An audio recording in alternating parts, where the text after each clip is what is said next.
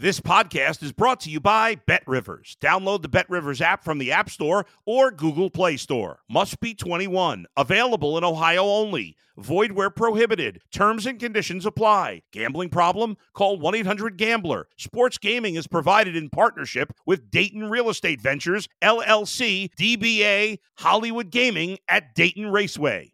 If you're a tennis fan, you'll love Betting Weekly Game Bet Match on the Bet Rivers Network. Whether you're a bettor or just love tennis, you'll enjoy the in depth analysis each week of the tennis calendar. Subscribe to Game Bet Match today from your favorite podcast provider.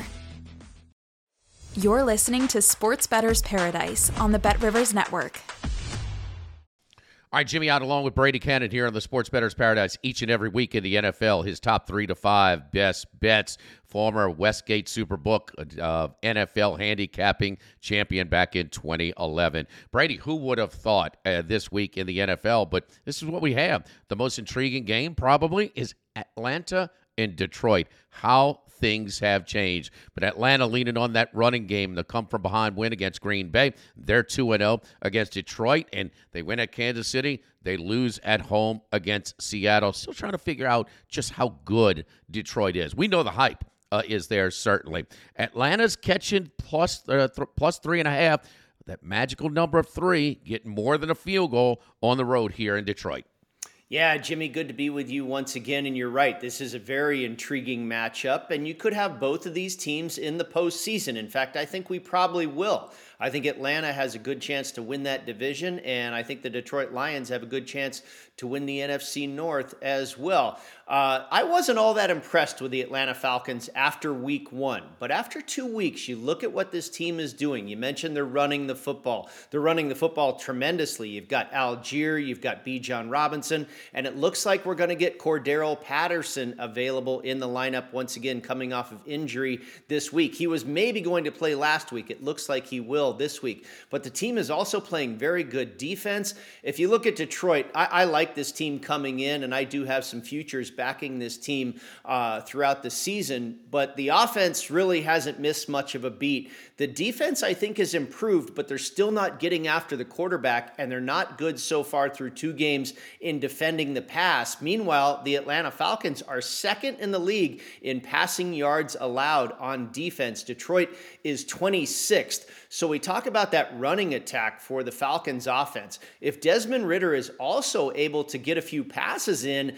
against this defense in Detroit, then that offense is really going to be able to keep up toe to toe with the Detroit Lions. And I wouldn't be surprised at all, Jimmy, if Detroit finds a way to win this game. I think it was you and I that were talking about this before. Their games always seem to come down to the bitter end in nail biter fashion. And I wouldn't be surprised if they win this by one, two, or three points. But I've got the all important hook there on top of that three, plus three and a half, I think is going to get us home with Atlanta in like what you say ought to be a real barn burner here. And I think one that comes down to the very end again and decided by three or less points. I, I, you know, this is what I've just witnessed in some of the games. I think that uh, Campbell's game management adjusts and kind of lends itself to being close games. I think he's more of a risk taker when he's behind, and I think he's a little bit less uh, chancy when he's ahead. So just just an observation there. And as far as Ridder, some people want to pass final judgment. It's way too early on that. But um, he first week he's thrown the ball sideways. Last week he throws for 232. He did get away with two balls that could have been easily intercepted against Green Bay that don't go into the final box score. But I think that the Falcons will gladly take 232 through the air uh, through him because Bijan Robinson is as advertised. He is uh, he is that good, and along with Allgeier. So uh, the yeah, Falcons. when you have that running game, as you know, that can really prop up an inexperienced quarterback, and and so I think that's a big aid to him. Also, one note: um, I mentioned that Falcons defense playing really well. It looks like they'll get Jeff Okudah back this week, and he is a former Lion, and I yeah. think that is something to take into account when a team goes against their former squad, maybe a little extra in the tank for Jeff Okudah this week. No question, they're improved on defense. There's there's no doubt about that because they were one of the weakest in the league. Uh, don't forget, uh, get extra value this football season with the Bet River Squares. It went up to $10,000 in bonus money. Bet $10 in same game parlays on any game with the Squares icon to earn a square. Brought to you by our friends at Bet Rivers. All right, uh, this is a rematch of uh, a, a playoff game a couple of years ago, and I can remember Troy Aikman whining that he had the Tampa Bay Philly game instead of the uh, the Dallas game uh, this particular year. But anyway, um, Philadelphia unimpressive, but two and zero. So it's kind of, I mean, just what, what's going on uh, right there. Tampa Bay at home is catching five. They're surprisingly 2 0. We talk about Atlanta, Tampa Bay, and New Orleans, all 2 0 from the NFC South. So uh, Philly, five on the road here against Tampa Bay, Brady. Yeah, Jimmy, you know, like the Atlanta Falcons, I wasn't all that impressed with the Tampa Bay Buccaneers after week one either. They were the beneficiary of three Minnesota Vikings turnovers. They were outgained in that game. It was really kind of a phony win. But after week two, you start taking a look at this team. That's two straight opponents now that they've held to just 17 points. The defense is a veteran group that's playing very well, playing very well against the run. And Baker Mayfield, man, maybe he's found a spot here. You know, he's that rah rah guy, but boy, is he a gamer. And all these guys have kind of, you know, taken uh, taken his back and, and they're buying into what he's selling. And, and he's getting it done. He's making plays when he has to, you know, putting his body on the line and that type of thing. And it's been it's been pretty impressive what they've got going on here in Tampa Bay so far. He's got a very good receiver receiving core. The running game has been pretty good.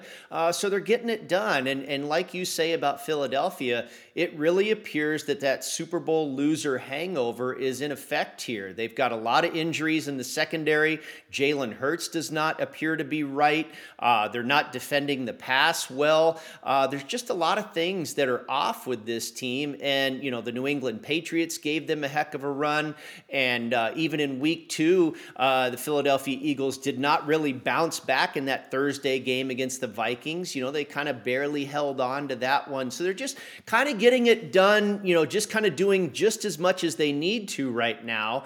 Uh, and even though I believe they're one and one, whatever you want to call it, one zero oh and one against the spread, they certainly have not been as impressive as they were last year. And uh, I think going out on the road and, and being another road chalk like they were at New England um, against the Buccaneers team under the Monday night lights, I think it's too many points. And I'll tell you what, Jimmy, a couple things. First of all, I, I, think the Buccaneers have a chance to win this game outright.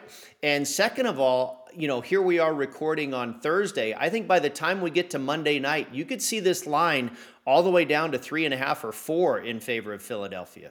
You you, you think um, you think that the, the dog is going to get the uh, attention here? Is that right? Because that's I do. That's not that's not normal. Because I would say not. I mean, nothing is uh, hundred percent. But the other thing is I usually like to say, there you go, uh, chalk early, dogs late. So, uh, because, I mean, usually the betting public will gravitate to the favorites and bet the chalk, but you think it's going to go down. That, that's interesting. Well, there's no doubt about what you're saying. The, the betting uh, public will typically gravitate towards the favorite, but as you also know, the big money is what's going to move the line that yes. smart money, that wise guy money. So I think you're going to get the wise guys coming in on the dog here. I, I think it'll be at four for sure. I've already seen a four and a half in the market. Okay. I think it'll close four for sure, and who knows, it could get to three and a half. So uh, getting that five at Bet Rivers is still very good value as we speak. Talking about Philadelphia too, they lived a charmed life health wise last year, and they're already having some, uh, you know, some injuries right there. You said that New England gave Philadelphia all they could handle, and I would say Minnesota just gave them the game with four lost fumbles. I mean, you can you cannot overcome anything like that. So, all right, uh, let's get to it. I uh, got a teaser here now, Brady. Uh, three and um three and one on the teasers uh, this year, and we go on to uh, a couple of favorites at home that were teasing over the magic numbers of seven and three. Seven point teaser here. Houston traveling to Jacksonville. Uh, Jacksonville, our buddy Randy McKay, uh, you know, looked at that spot to fade Jacksonville last week, and he was right. Sandwiched him to between two divisional games. So now they're back and kind of need a can't go 0 and 2 in this little mini stretch uh, at home. Laying uh, nine and a half, um, nine and a half. You'll uh, tease it all the way down to two and a half, and then Baltimore against the Colts. Colts Anthony Richardson, his style, his running style looks like Earl Campbell running the football out there. It does it does not lend itself to staying injury free. He's two for two and getting knocked out of the game so far in his young career.